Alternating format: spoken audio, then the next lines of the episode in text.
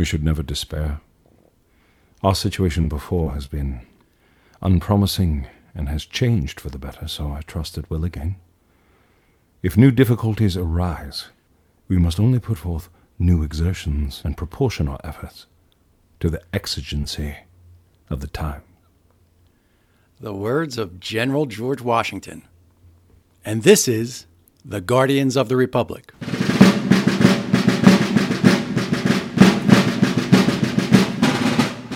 Hello, I'm Patrick Murray from the Monmouth University Poll, and my co host is Ian Kahn from the TV series Turn Washington Spies. On this episode of the podcast, we look at the challenges facing the Republic this week. We'll cover the Super Tuesday results in both our polling and hot take segment, and wrap with our Guardian of the Week. Please, please make sure to subscribe, give us a rating in your favorite podcast app, and tell your friends. So, Patrick, let's talk about how the Republic has is being challenged this week. Well, I think we got to start with the number one challenge worldwide, and it's certainly having an impact here in Yes. the United States. It's the coronavirus. Mm-hmm. What are your take on what this actually means? We know what it means health wise. What does it mean in terms of the Republic? Well, I, I think it's one of those situations we've been talking about for the last number of years where we're wondering what happens when President Trump is faced with a challenge and how will he handle that challenge. Um, so much about in life is how we handle the tough spots. And right now, uh, seemingly things are being held off in terms of the pandemic side of things. Um, but I, I, my opinion, at least so far, is that President Trump is handling this the way he handles a lot of things, which is recklessly um, and not with a tremendous amount of care. Um, that's that's been my opinion so far. How about you, Patrick? Yeah, I think the, you know, obviously the tale of the tape will be once the pandemic actually hits uh, the U.S. and it, we're- it, we're just starting to see it uh, move from the West Coast ac- across the country. Uh, one of the things that I thought was interesting, because uh, about what you said, is the tale of the tape for a lot of presidents is how they handle those big crisis moments. And uh, we're going to be talking a lot about uh, what happened on Super Tuesday, but I want to throw in one thing that I saw in the exit polls um, when I was looking at them very closely on Tuesday night, which was there was a question on there about the importance of coronavirus to your vote. And it was fairly important to a lot of people. And uh, they, most of them voted for Joe Biden. Now, did they change their mind and vote for Joe Biden because of the coronavirus? No, no, they did not. What they did was say the coronavirus just simply reminds me when I look at what's going on with the current occupant of the White House about how much we need somebody who knows what they're doing when we get into these crisis moments. Do you remember I texted you on I think it was Sunday or Monday? Uh, it was before Super Tuesday, and I said I think this coronavirus is going to end up helping Joe Biden for that very reason because we're in a situation where the world is sort of turned upside down, and actually the world turned upside down uh, for many people uh, will know that it's from it's a it's a song that was played uh, during Yorktown, but also it was huge in the Hamilton in the show Hamilton, which I highly recommend, including to my podcast partner who has yet to see the show, and I'm going to. I will take you by the hand. I know, I'm so this show. embarrassed I will buy you this, your ticket. I will. I'm going to set this up. This this is going to happen. But the the quote at the top, uh, interestingly enough, was to Philip Schuyler in 1777 in one of the toughest times during the war. And I was just so f- I was so excited when I read that this morning. I thought that it, it fit nicely in with Joe Biden and his situation. Philip, Philip Schuyler, who was Hamilton's Father-in-law, and father-in-law? had you seen the she, seen the show, you would not ask that as if it were a question. You would state it as I, if I just remember. No, I, re, I just re, forget which Schuyler it is because the Schuyler house is, is about thirty miles from where I live. Oh, is it so- really? Ah, that's Yeah. great. So when the reason I texted you that about Biden was because the world is turned upside down, and what do you need? What does one need in that spot? Is is sort of someone who can come in and calm the waters. Uh, we're going to get into later what happened with Klobuchar, with Pete, and with everything else that's happened. But that's why I thought that instinctually, what Bernie is sort of bringing to the race is more upheaval, um, sort of changing the way we do business in our country. So I, I thought that the corona was going to help Biden. Sort of someone say, "Hey, please, can someone just bring us back to the good old days?" Almost. Uh, so that was why that was why I reached out about that. Yeah, no, I, you're you're absolutely right, and the, the data bore that out. Uh, that that was just a reinforcement of the kind of person and experience that is needed in the White House for a lot of these voters, saying, yeah, yeah, we don't need things shaken up too much. right now. We need somebody who has a steady hand who knows I will appoint the right experts to do the job. I won't. Yeah, I mean, but Anthony Fauci, who I've met and who is a man of immense grace, intelligence. Um, he, he's been in that job for 30 years. I remember talking to him. It was last time I spoke with him was right before Trump took over, and I asked him what it was like to work with all the different presidents. Um, and he said, you know, it's just like they're your boss. you know, and you go in and you're they're your boss. But we always have Fauci in that position. Unfortunately, it seems that he was sort of put aside a little bit to give Pence more of the speaker's voice, which in, from my perspective, was not ideal. Also, the way the president came up with something the other day talking about an Obama policy that they have now changed um, about testing and that we figured out that Obama made that mistake. I, you know, I, I don't like that. I personally I don't like that. I, I, I don't like passing responsibility in, in such a way. It just seems childish, frankly. It's what a child would do. So, what we're seeing right now is that the evidence suggests that if this does turn out to be a significant pandemic here in the United States, with a lot of impact, is it doesn't look like the Trump administration has set itself up well to no. to take care of this. And in those types of situations, you can't blame the last guy. No, because and especially the, not the public, three years. The public, yeah, the public won't accept that. But so also, we'll, we'll see. I'm sorry, but also when the tax cuts happened, we also saw a lot of cuts to funding for this very specific right. this specific department. And I remember thinking, why would you cut that? That could just blow up in your face so very badly. Now maybe President Trump is going to get lucky upon lucky and it's going to stay sort of in one, two, three, four little spots and not go across the country. But if it goes across the country, I mean, it's going to be upheaval like I don't think we've seen. Okay, so we're going to see what happens with that as this develops. It's certainly going to be a developing story, but uh, there are other things uh, that happened this week that I think are, are worth taking a look at. Uh, one is that uh, comment that uh, Chuck Schumer made about uh, Trump appointees to the judiciary won't know what hit them and John Roberts' response. What do you think of that? I thought that was uh, I thought it was unfortunate in every direction. Uh, I think you know Chuck Schumer is trying so hard to sort of take on the Trump style, you know, to come out and try to punch people in the face. But what I found even more unfortunate or uh, troubling was John Roberts coming out and speaking out against Chuck Schumer in that spot because there have been so many times where the president has sort of used similar language, and Roberts has kept his mouth shut. So it was surprise that surprised me. Am I missing something here, Patrick? Uh, no, I was I was looking at exactly what I had to go back and look at what Schumer said exactly to see if that was in some way different than what Trump had done. And I'm not sure that it is. And some people might make the argument that it was it was much broader based than Trump's personal attacks. But per- Trump is also, if you go back in time, Trump has also made widespread attacks against the judiciary. Huge. So yeah, so and John Roberts hasn't said anything. So yeah, that that was you know John Roberts who has clearly for those of us who are observing him tried to set himself up as a defender of the Constitution as you know he's one of the few left in that role where he has to think about how the public views the institutions and we've seen that in a number of things that he's done in the way he handled the impeachment trial and a number of the cases uh, that have come out, for, for example, the Obamacare case uh, that uh, he did not overturn, the, the case about adding the uh, citizenship question to the, uh, to, the, to the census. So all those things, John Roberts, you know, you see he's trying to tread this line of maintaining the public trust. So this is one where you think he'd have to be really careful, right? Yeah. And, you know, if you're going to say it on one side, you better make sure you've said it on the other side as well. Now, there, to give him some credit, there was that one time where he did come out and speak against President Trump when Trump was talking about Obama judges versus Trump judges, and he and he did come out and say there is no Obama judges or Trump judges; they are United States judges. So he there was that one time. It's just that Trump does it almost monthly. He'll come out with something against the judiciary. Um, and here John, first time that we've seen Schumer come out in that way. But also, I, I give a little yeah, and, and, and Schumer should should not have said that. That's what I wanted to just say is that I, I actually give a little uh, X against Chuck Schumer on this particular point because I, I don't think that was appropriate. I don't think that that's the way you go about doing it.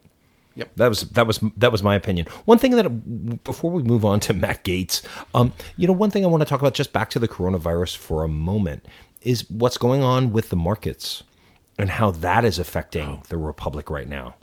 Do you have any quick thought about that? it, will be a long term impact because we see the markets react to all sorts of things. Um, and certainly, the, the, coronavirus, the reaction is that the Chinese supply chain will be broken down. So yeah. you're looking ahead, that's going to be a problem. Did you see that, that they bounced back on Wednesday? With, yeah. with Joe Biden's win is like this this again this goes to what I was saying about what we saw in the exit polls is this sense that oh if Joe Biden can win uh, then maybe there's a possibility we'll see some more stability and, in questions are made. Of course, the, the Fed also cut the interest rate. Yeah, but that didn't time, that didn't do much. But that was on Tuesday. And look, we're, we're we're recording this now on noon on Thursday. Elizabeth Warren has just dropped out of the race. We're going to get to that in a moment. But the Dow is down currently 800 points today. Mm-hmm. You know, I mean, we're talking about a huge drop, and how that affects everything in the country and and and it's you know I went to I went to pick up my computer, which was sort of having a little bit of trouble. There's a little inside story about what's going on. Um, so I went to pick it up, and I was uh, getting into the elevator at the mall with a, a very nice lady, and she said, "Will you press the button? Because I don't want to press the button." I said, "Yeah, I can press the button," and I kind of used my elbow to press the button. And she looked at me and she said, "You know, soon we're never going to be allowed to leave the house." And I thought about that, and I yeah. said, "Yeah, that's right. That is possible, not definite, but it is possible that we're going to go down that road. If that happens, we're talking about the whole world is turned upside down. People aren't going to movies anymore. They're not going to go to the theater. Baseball season is going to start. Do you want to sit next to somebody so close and have your, you know, constantly every four minutes put new um, sanitizer on your hands? Things are going to change, and uh, depending if this can be, if this is not held in check."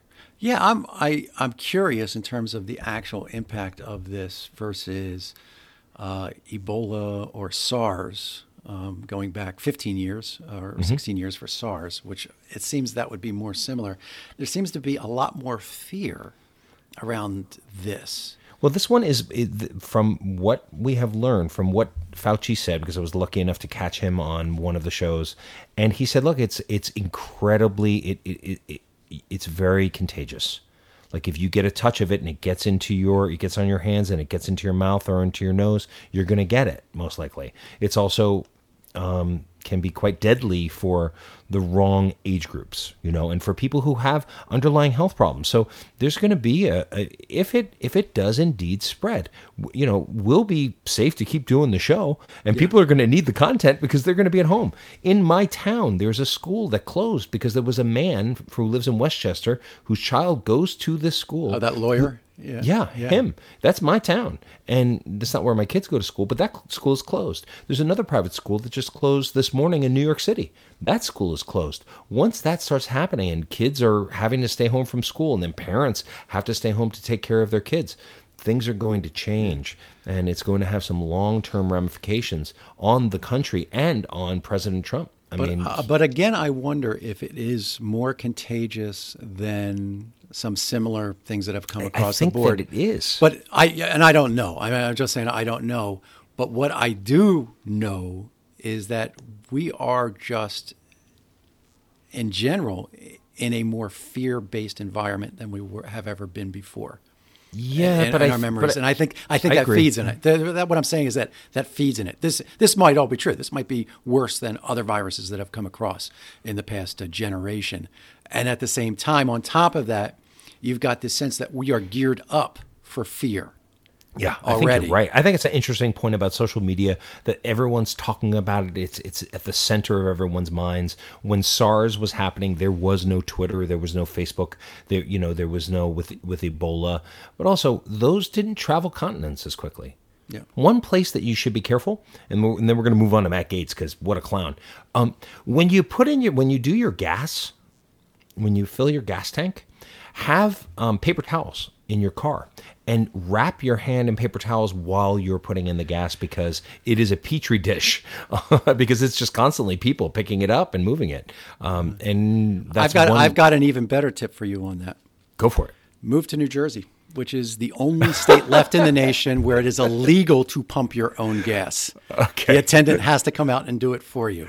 I don't know, man. and the gas is and the gas isn't any more expensive than it No, is it's in New much York. cheaper in so, Jersey. So, so it's probably even cheaper for you to, to cross the George Washington Bridge, get your gas, and go back. Most definitely not. That it is not. It is not. You're not going to save fifteen dollars in gas. Yes, but, you you're may- not going to put your hands on the uh, or on just the gas pump. or just listen. If you don't live right close to the George Washington Bridge, good bridge by the way. Um, just just bring some paper towels in your car. Yeah, let's do that. Okay, let's move on to Matt Gaetz because he's a clown. So they're voting on the coronavirus funding in the House, and he comes out with a gas mask. Now here's here here's here's the issue I have with that. And he and he and he's posting uh, posed pictures of him reading the Yeah. bill with the gas mask on. And his, uh, what a, what a, what an absolute clown that guy is. Um, a my dangerous people, clown. my people would call him a gavone. Okay, I don't even know what that means. It's, but a, it's an. Italian. It's Italian for clown. Uh, it's Italian. okay. Amer- it's actually Italian American for clown. Well, it, notice one thing in that picture. Not only does he have the gas mask on, but he's got on these black and white patent leather shoes that really draw attention. That's just clown behavior, man. You just want attention. You just want everyone to come and look at you. So you know what? Let's not look at you. You're, you know, it goes back with politicians now. Are you a misbehaving child? Because if you're a misbehaving child, I'm not interested in you, President, Mr. President, and I'm not interested in you, Matt Gaetz, child. All right. Sorry, that's That- as angry as I'm going to get. No, I won't even No, talk no, about but, but, yeah, yeah, week. no. I, that's why you, I, I figured you're going to have to have to say something about Ben Sasse. Uh, well, I'll just say this about Ben Sasse. Um, I do. I had a moment where I was thinking about. I spend a lot of time thinking about Ben Sasse, don't I? Um, I had a moment this week where I realized I think I know his plan, and here I am giving Ben Sasse a little bit of credit. Ben Sasse is going to win his primary because he has the support of the president in March. March 31st, I think, is the date when that passes in Nebraska. And here's what I think is going to happen. I think if President Trump is reelected, that Ben Sasse is going to become a thorn in the side of President Trump for the next four years because he'll have six years before his next election. So I'm holding out. I just had this moment where I went because I do like the guy. That's why I get so angry. It's like if you have a Ian, relationship. I know, I know, Ian, but it's like if you have a relationship know, with someone. I know, I know. Mitt Romney gave you that kind of that flicker that No, that, that this could happen. Wait a But- minute. Mitt but- Romney, I called Mitt Romney. No, but You what, what I'm saying, no, what I'm saying is Mitt Romney so far has been the only one who's lived up to those types of expectations. I understand, and I call who are the two guys I said could do it? Who are the two senators that I said are going to stand up? Mitt Romney and Ben Sasse. Yes, yes. So I'm now saying You just keep holding out hope for Ben. I Sasse. do. I am an optimistic man by nature, and I looked at him as someone who was on the side of good, someone who cared about the republic more than he cared about himself. So I'm holding out some hope. It was just a it was a flickering thought about Ben Sasse. Okay, let's move on now to polling. And now what's fun this week is so Patrick and I uh, was saying, all right, what's up with polling? He's like, polling, we got results. So uh, let's talk about results from the perspective of the number one pollster in America. What did you learn? Well, we actually do have polling in the results because uh, I do some I do consulting work for NBC News during uh, election season. I actually get an inside look at the exit poll, so I get to see numbers that other people don't get to see. So one of the things that we've been talking about with uh, what's going on here, and we'll get to the big picture about what actually happened with Joe Biden, but the the the picture of who does well with what groups. So Bernie Sanders does well with young voters, does well with Latinos, does well with liberals. Joe Biden does well with older voters, does well with black voters, does well with moderates. And we saw that pattern emerge in every state that voted on Super Tuesday. Joe Biden did better with those groups that he does better with. Sanders did better with the groups that he does better with. But this was really what fascinated me is that there's a kind of this threshold of support that you got to get if you're Joe Biden or you're Bernie Sanders with your key groups in order to win that state. So for for example, in the states that Joe Biden won, he got 62% of the black vote. In the states that he lost, he only got 35% of the black vote. In states that Bernie Sanders won, he got 56% of the young vote. In states that he lost, he got 44% of the young vote. And we can go back and forth with all these numbers. The Latino vote is the one that I think was most interesting because, as we know, uh, Joe Biden eked out a win in Texas. And Texas is the only state that voted so far that has a significant chunk of Latino voters and a significant chunk of black voters. So, what happened in, in, in Texas? Joe Biden gets 58% of the black vote in Texas. That's close to his winning margin on average. Bernie Sanders got 39% of the Latino vote. That's 10 points lower than the, the share of the Latino vote he got in states like California and Nevada that he's won. So there's an interesting story there in the polling is that it's not just necessarily that Bernie Sanders or Joe Biden is going are going to win the states where there are a lot of voters in their camp. They also have to convince the they have to convince those voters that they're they're the candidate that they think they were, and um, that's what happened with Joe Biden, is that he was able to take his his voters and win them by a significantly higher number than Bernie Sanders was able to win his in most of the states that voted on Tuesday. You know, I feel like you're missing out. I feel like you're leaving something pretty big out, which well, is the, cons- the, consolidation of Klobuchar and and Buttigieg.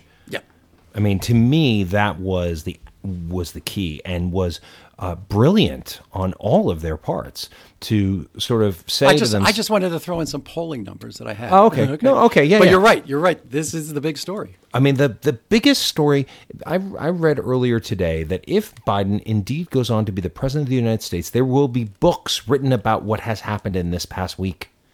There will be books written about it because it was so overwhelming. And this idea that Obama proved in 2008 to the African American voters in South Carolina, who were the who were the ones that really put him on the you know in the same way that they put Biden, they needed to prove in Iowa that the white voters would vote for for Obama. At which point the African American voters in South Carolina got on board very happily.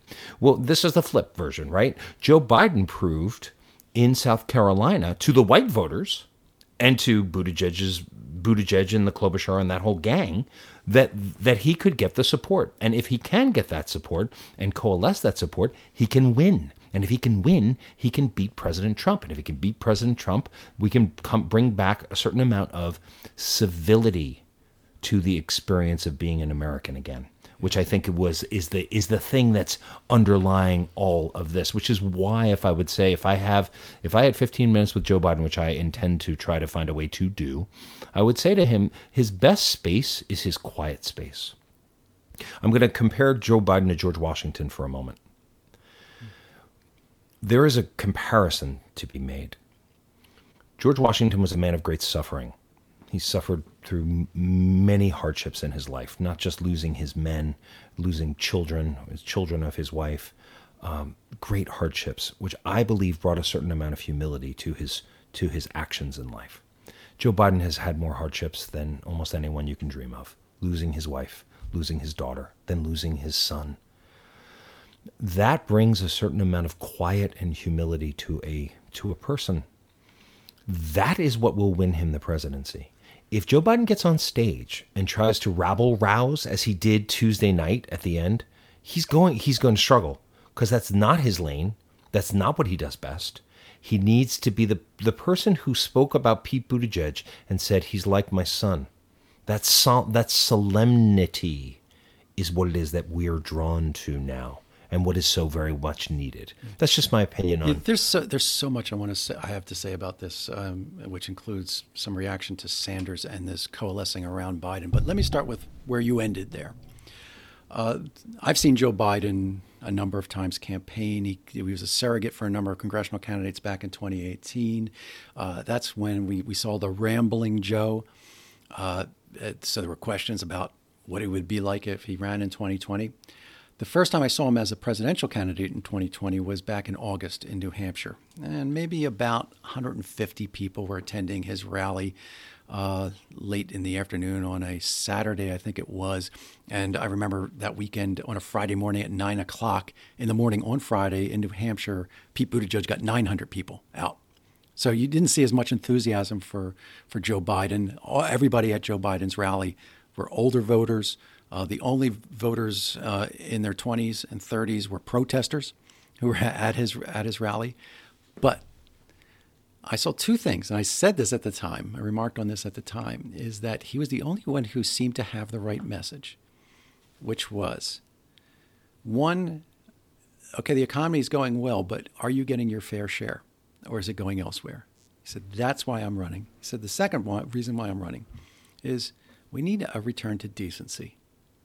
Yep. decency. Yep. I mean, this is the, the, if, if, there's any word that I can use to describe Joe Biden. And I know there have been uh, comments about his anachronistic way of treating women because he's a person of another generation. Uh, and I understand that. And, and it's certainly not acceptable in this day and age. But at his core, he is a man of decency. And yeah. I saw that. And you continue to see that. And I think you're right. I think he's, you know, he's getting up now and saying we don't need a revolution. We need just things to work well, people to feel comfortable with where they are. And that's what I've been saying all along. The reason why Donald Trump is able to do well, the reason why Bernie Sanders is able to do well, is because those people don't believe the alternative way of doing things exists. That that that that's only just a way to keep the establishment from uh, to keep uh, the establishment to keep you down. But what we saw in the results was black voters, uh, working class voters, in the Democratic primary going for Joe Biden organically. These are not this is not the establishment folks. Now, he may have gotten people like Amy Klobuchar and Pete Buttigieg and others to kind of rally around him. Now Mike Bloomberg has rallied around him. Huge, um, huge, right? Huge. And uh, and and you're gonna and you, we getting some pushback from the Bernie Sanders folks saying, "See, this is all about the establishment trying to stamp us out." And if I can just throw in an anecdote here, uh, I did an interview uh, on Wednesday with uh, I24. It's an Israeli cable network uh, that operates around the world. And it was clear to me from the first question that the interviewer asked that they were uh, in a very confrontational, kind of anti establishment position. Because their question was Was this some sort of plot by Democrats to rally around Joe Biden in order to stop Bernie Sanders? And the tone of the question is, is this something nefarious that's going on? Because that's how the Bernie Sanders folks are, are viewing this. And no, it's not nefarious. It's a combination of a very organic movement. It's a combination of, if you've been paying attention to what I've been saying about the damn polls for a year now, is the reason why there wasn't a front runner is because a significant chunk, a majority of Democratic primary voters were looking for the person that they thought could beat Donald Trump, and they just simply were not sure who it was. Now, for good or for ill, South Carolina sent them the message this is who it is. Joe Biden might not have been the best choice uh, if you look at the entire field, but he's the best choice that we got right now. And so you got Buttigieg and Klobuchar joining what is really a groundswell movement of Democratic voters who are saying, okay, it's time to get behind the person who we think can win. And why does it make a certain amount of sense? Okay, we talk a lot about the pendulum sh- shift, right? You go from George Bush, you go from uh, Bill Clinton to let's bring decency back with George Bush to okay, now let's it's time for a new age to all right, let's blow it all up. Well, in the process of blowing it all up that President Trump does, now the pendulum shifting to this word of decency, kindness, mm-hmm. thoughtfulness.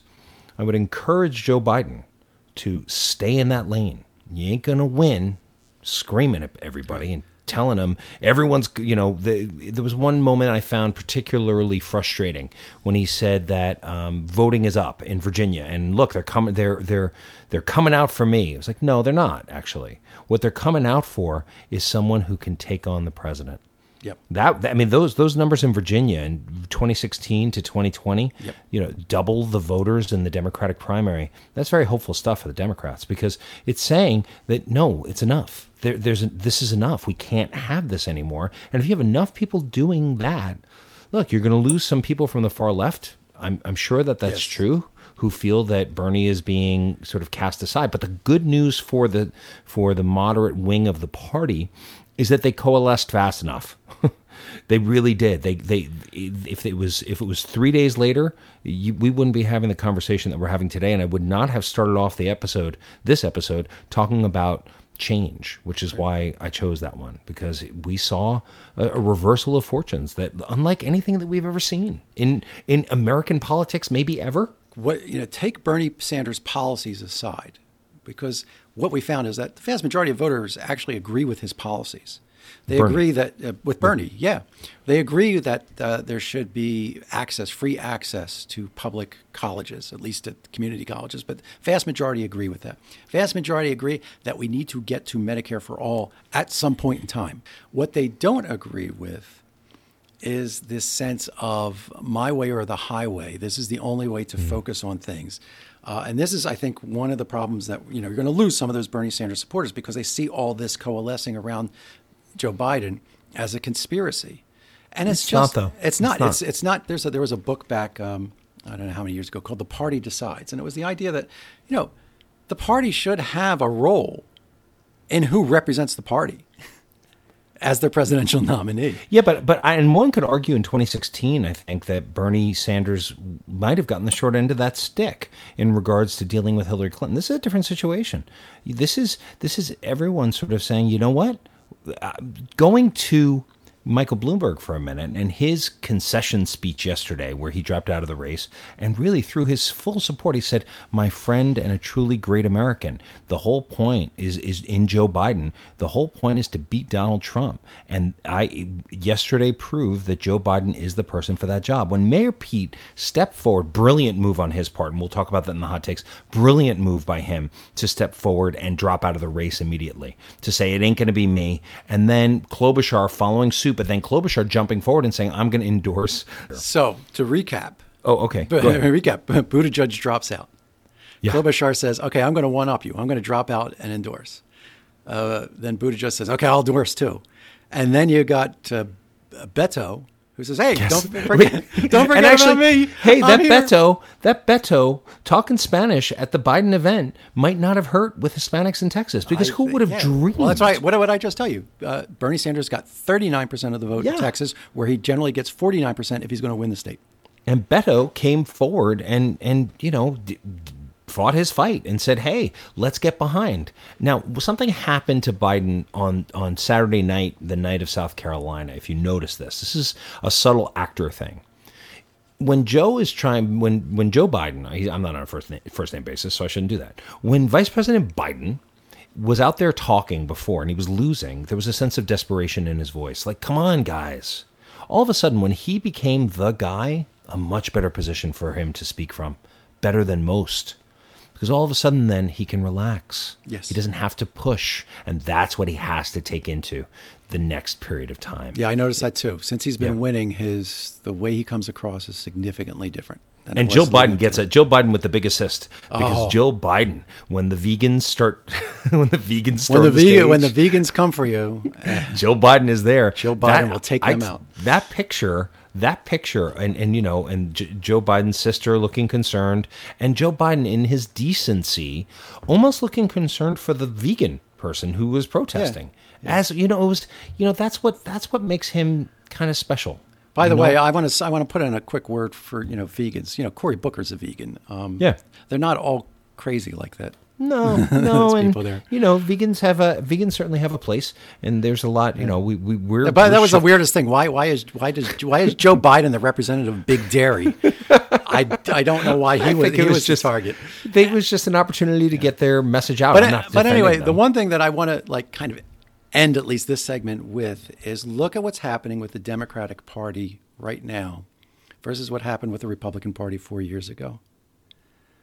That the Democratic Party really had a sense that um, hey, we can uh, take control of our party. Not not that we're this is some sort of conspiracy, but look, at the end of the day, we're going to maintain the integrity of our party, and something that the Republicans weren't able to do.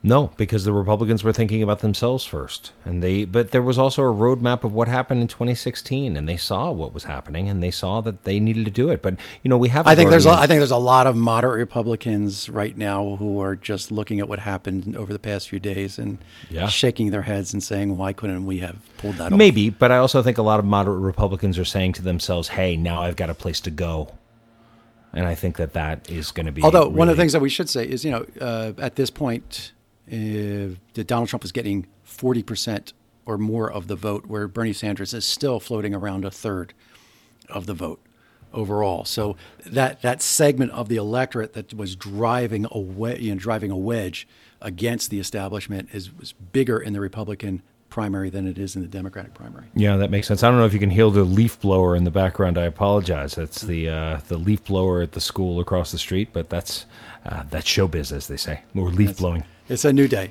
All right, so so that is what happened on Tuesday. We're going to see if Joe Biden can wrap it up in next Tuesday on March 10th. Uh, I think what was interesting is, you know, three of the biggest surprises on Super Tuesday were Maine, Massachusetts, and Minnesota. And guess what we have coming up this coming Tuesday? We've got? Missouri, Michigan. Mississippi, Mississippi, and Michigan. So we got the M states. The M states have been really telling uh, this week. So so can uh, Bernie Sanders pull off that big surprise in Michigan like he did four years ago, or will or Joe Biden be able to nail it down? So that'll be because you know what? Bernie Sanders isn't isn't running against Hillary Clinton this time, and I think that Hillary's Hi- Hi- Hillary's personality, Hi- Hillary's baggage that he car- that she carried helped Bernie Sanders in a lot of those states. We'll see what happens now when it's uh, Joe Biden versus Bernie Sanders. It'll be it'll be fa- fascinating to watch. Yes, it will. All right, so let's move on to our hot take segment. So we're going to continue our discussion of the Democratic primary by actually talking about each Democratic contender. So we'll take 90 seconds for each of them, and when you hear this sound, it'll be time to move on to the next one. Now it's not so much contenders anymore because really there are only two contenders left. But we're going to talk about the people who dropped out this week. First, though, well, let's just talk about Joe Biden. Do you think he's in position to take this down, Patrick? I think he's in position, and I get questions, for for example, because I live in New Jersey, about whether the New Jersey primary in June will matter. And I said we still don't know. We still don't have any idea. This could be is still a knockout, drag out uh, if Bernie Sanders can do well next week. But if he doesn't do well next week, then I think Joe Biden is is definitely in the catbird seat.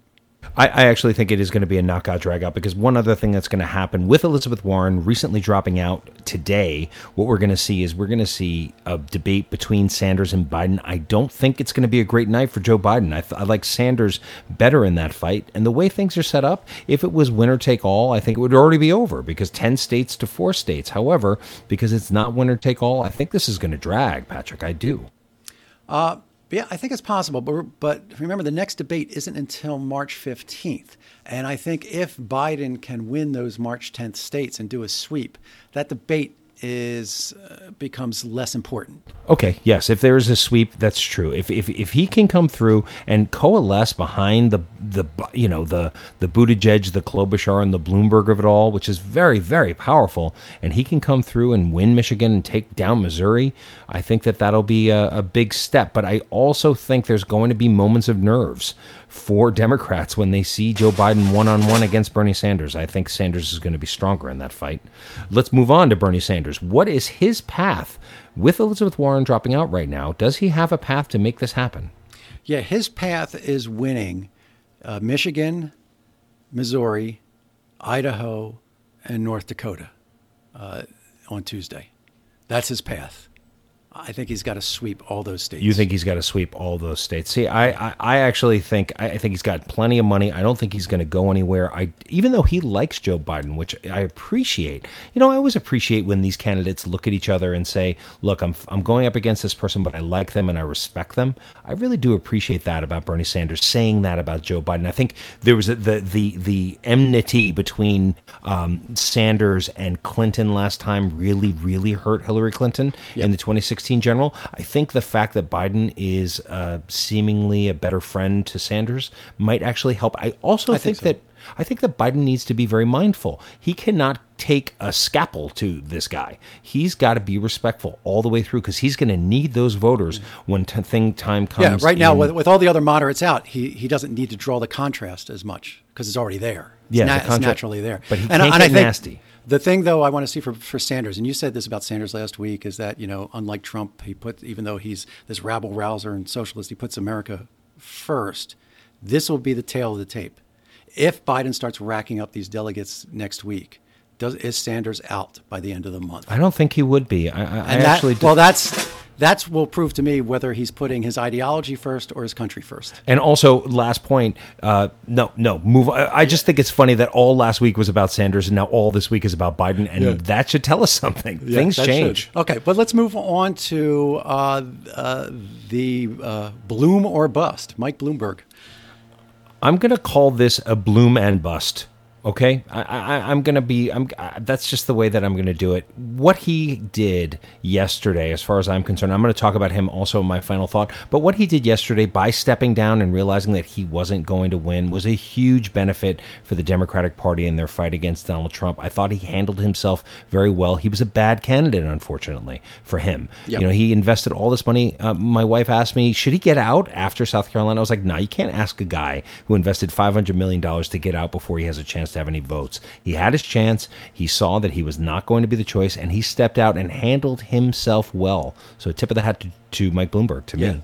Yeah, I mean, if he didn't have those really bad uh, debate performances, I think we might be talking a little bit differently about him. But you can't change what happened. And so with Bloomberg, I think the key there is going to be does he do what he's basically been telegraphing all along? As he takes this apparatus that he's already created and hands it over to this into the service of Joe Biden. Remember, they can't coordinate, but can he can he run all those ads that Joe Biden can't because Joe Biden doesn't have the money to do? Can he can he put out those organizers, door knockers that he has in the streets for, on behalf of Joe Biden? Because Joe More Biden than that, to me, is him coming out with the commercials and putting those things out. I think that's going to be huge. Yeah, I think so too. I mean, that's this is this is going to be the key, and you know, all indication has been that that this he will live up to that promise. So we'll see. All right, so let's go on to Elizabeth Warren right now. What do you think? Well, I think it's, uh, uh, you know, there was a piece of me. There's so much sadness with so many Warren supporters. They they they feel like they've lost their hope, and there's a lot of talk about old white guys running, and I get that. I mean, look, if Elizabeth Warren, we'll go back to this debate back in September when she was the front runner. She had the chance to be the one to stand against the president and maybe win. Um, but I, I, do think that there's a certain amount of hope. I, I, there was a piece of me that was hoping that she would stay in. I don't know how things are going to coalesce uh, from her supporters. Where do they go, Patrick? Do they go to Biden or do they really all go to Sanders? I think more of them go to Sanders than to Biden.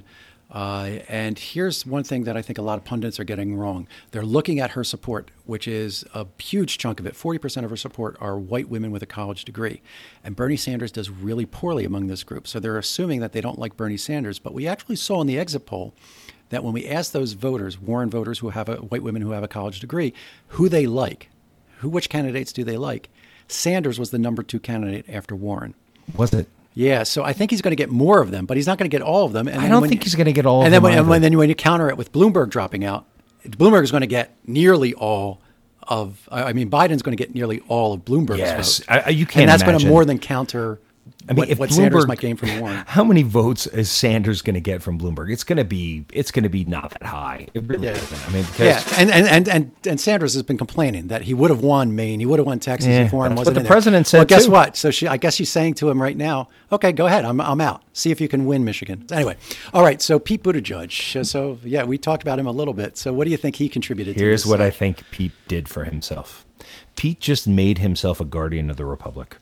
Pete just made himself a godfather, a made man in the Democratic Party for the next 40 years, 45 years. He will be running for president starting in 2024. And I'll tell you something, it was the best move he could have made because he didn't have to get out. He didn't. He could have stayed in. He could have John Kasich it.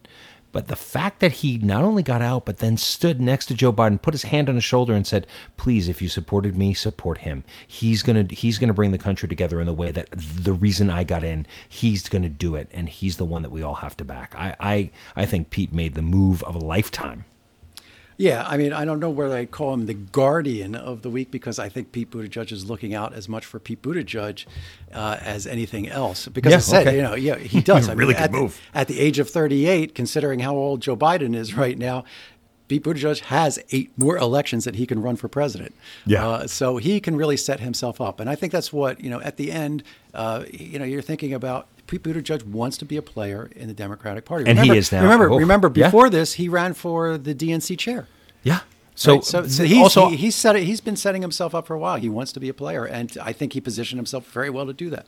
look back if you haven't seen Joe Biden accept Pete Buttigieg's endorsement. There's a moment where Biden is his best moment of the week, where he says he reminds him of his son Beau. And just look at the look on Pete Buttigieg's face when he says that. It was fantastic. Okay, let's move on to um, Amy Klobuchar. What do you think of how she handles herself this week? Uh, yeah, I mean, Amy Klobuchar has, in this race, has always been one of my favorite candidates to follow. She always was, and we've been talking about her since day one. Since you went out and stood in that snowstorm Yep. uh, when she announced, and uh, I've been following her closely and seen her in those small venues in Iowa and New Hampshire where she tells those stories about her her uncle Dick, and they come off really well in those small venues. Not so much on the debate stage and national TV, but uh, that you know she is somebody who clearly has a lot of sway. Her argument about how popular she is in Minnesota was really borne out in the results. Yeah, after she dropped Biden out. won. Although she still she came in third, and you know the, to give her a little bit of a you know the same thing you said about Pete. She might have lost Minnesota, the way that Warren lost Massachusetts to Bernie if she stayed in the race. The only reason for her to stay in the race was to win Minnesota and then get out. But it was very smart of her to get out when she did. Some people are talking that she would be a valuable VP candidate, which we're going to talk about in the next segment, um, the next little uh, hot take. But I don't think so for Joe Biden. I don't think that that makes the most sense for him. I think he's going to have to uh, find another way. But there are so many other jobs. She's incredibly capable. I could see her running for president again as well in 2024 or 2028 for sure. I agree. She handles She's somebody, herself well. If Joe Biden had not gotten into this race, and I've said this all along, there are a number of candidates that we probably would still be looking at today. I think Amy Klobuchar would have been one of them who would still been in the hunt. All right, so let's uh, wrap this up. So, what do you think uh, overall? What do you think going forward? Uh, there's already the talk about uh, vice presidential candidates. I'm excited about this this part of the conversation. So, you know, now that we're down to two, and we are, we're now down to two. The question becomes, who You know, does you're not Biden- counting Tulsi Gabbard. No, I'm not. I'm not counting Tulsi Gabbard. Her third party run, which she will do, I put it down, but I don't want to waste my time on that. Then it's down to Biden and Sanders. Who is Sanders going to have run for vice president? Who is Biden? I'm more interested right now, just this week in Biden. And here's what I would here's what I would say. Stacey Abrams has always been the obvious choice. Uh, African American, bring a woman onto the ticket. I'm going to throw a crazy idea out here. If Elizabeth Warren does not come out and endorse Sanders, what if Joe Biden picked Elizabeth Warren as his vice president? Someone said to me, a good friend of mine last night said she brings nothing to the table. She came in third in her own damn state. She's not going to deliver anything. Well, I disagree. I think she delivers the Bernie Sanders people. I think that she delivers that that part of the electorate. Am I wrong? Right. She also gets those white college educated women excited uh, about Mm-hmm. you know because now you have you finally have a white woman that close to. And the Biden's got the African American vote covered. He doesn't necessarily need Stacey Abrams to get them excited because they see him as Obama's boy. See, the, the difficulty for having an old white guy as the top of the ticket is that you have two factors there that you have to, to put into play in the modern Democratic Party. You need a woman, you need somebody of color. And Uh, are you are you going it. to be able to do both? I, I'm looking at Kamala Harris rather than Stacey Abrams because if you're Joe Biden, one of the things that you need to do, and in fact, every successful, and we're going to go over time on this because Yeah, I wanna is too go much over time on this. time is one of the things that has been successful for presidential candidates recently are those that really try to reinforce who they are rather than look for somebody who can complement them. That's why Joe Biden was a better pick for, uh, uh, for Barack Obama than Sarah Palin was for John McCain. That's why Al Gore was a good pick for uh, for Bill Clinton is that uh, that we're finding that you don't need to balance. What you need to do is is reinforce who you are. But of course, in this day and age, you need to reinforce it with somebody who's not an old white guy. Uh, I want to, but let me just but, say but this reinforce too. the decency is what I When- think Joe Biden. oh, needs to decency. I, yeah, I guess I get it. I get it. I, I kind of like Warren though punching. But I think Warren can. I think Warren can don't actually. I, I agree with you though, in the sense I do think Warren can reinforce the decency in, in a way. It's a Yeah. different. Okay, we got to move on to the Guardian of the Week because people get mad when we go over our time. They're like, "Hey, you set up these rules. You're not going to follow the rules." All right, all right. So we apologize, but we had to go a little further. You have a Guardian of the Week this week. It is Joe Walsh. Yes, you've been talking about Joe Walsh a lot, and I've been holding off while he's been running for president. I'm saying, you know, he's he's, he's in the mix. But now that Joe Walsh, you know, pulled out of his run to challenge uh, Donald Trump in the Republican primary, and this is a you know Tea Party guy um, serving Congress, uh, that he has said all along, if it's Bernie Sanders, if it's Joe Biden, it doesn't matter who it is. If you want this country to survive, you have to vote for that person. You have to vote for whoever the Democrats put up. And the reason why I'm on uh, putting up Joe Walsh for Guardian of the Week right now is that I see on social media, and of course we can't judge everything by social media, but I see on social media that he's getting his hat handed to him by people who say, You are not a true conservative. And there is no way that Joe Walsh has given up his conservative ideological values. What he has done is exactly what a guardian needs to do you put your country before your party. Yep. I know Joe Walsh a little bit. Um, I've had some communication with him, and I fully endorse this Guardian of the Week. Uh, I, I, and you'll excuse the the leaf blowers are back, folks. I'm doing the best I can. I got him to, to stay quiet for about seven minutes. All right, so uh, that's Joe Walsh. So let's let's move on to our our final thought. Let's uh, end with something uh, positive, I guess. What do you got? Well, okay, real quick. Uh, Mike Donald Trump came out and made fun of Michael Bloomberg for losing, and Mike Bloomberg wrote, uh, "Yeah, but here I come, here I come, Don boy," and put a clip of Obi Wan Kenobi saying to Darth Vader, "If I you strike me down, I will become more powerful than you can possibly imagine." And all I can say is he's about to put two billion dollars behind Joe Biden. Uh, yeah, yeah, that was funny. That that uh, tweet with that clip. I'm that's our final thought. yeah, that's fun. Okay, so that's it for this week's edition of Guardians of the Republic. If you have any comments or thoughts for the show, please reach out to us on Twitter at GuardiansOTR. And please remember to subscribe to get the latest episodes on your favorite podcast app and give us a rating and tell your friends and family so others can find us. Also, check out our website at guardians republic.com. Okay, thanks for joining us, and we'll be back with a new episode next week. Without leaf blowers. See ya.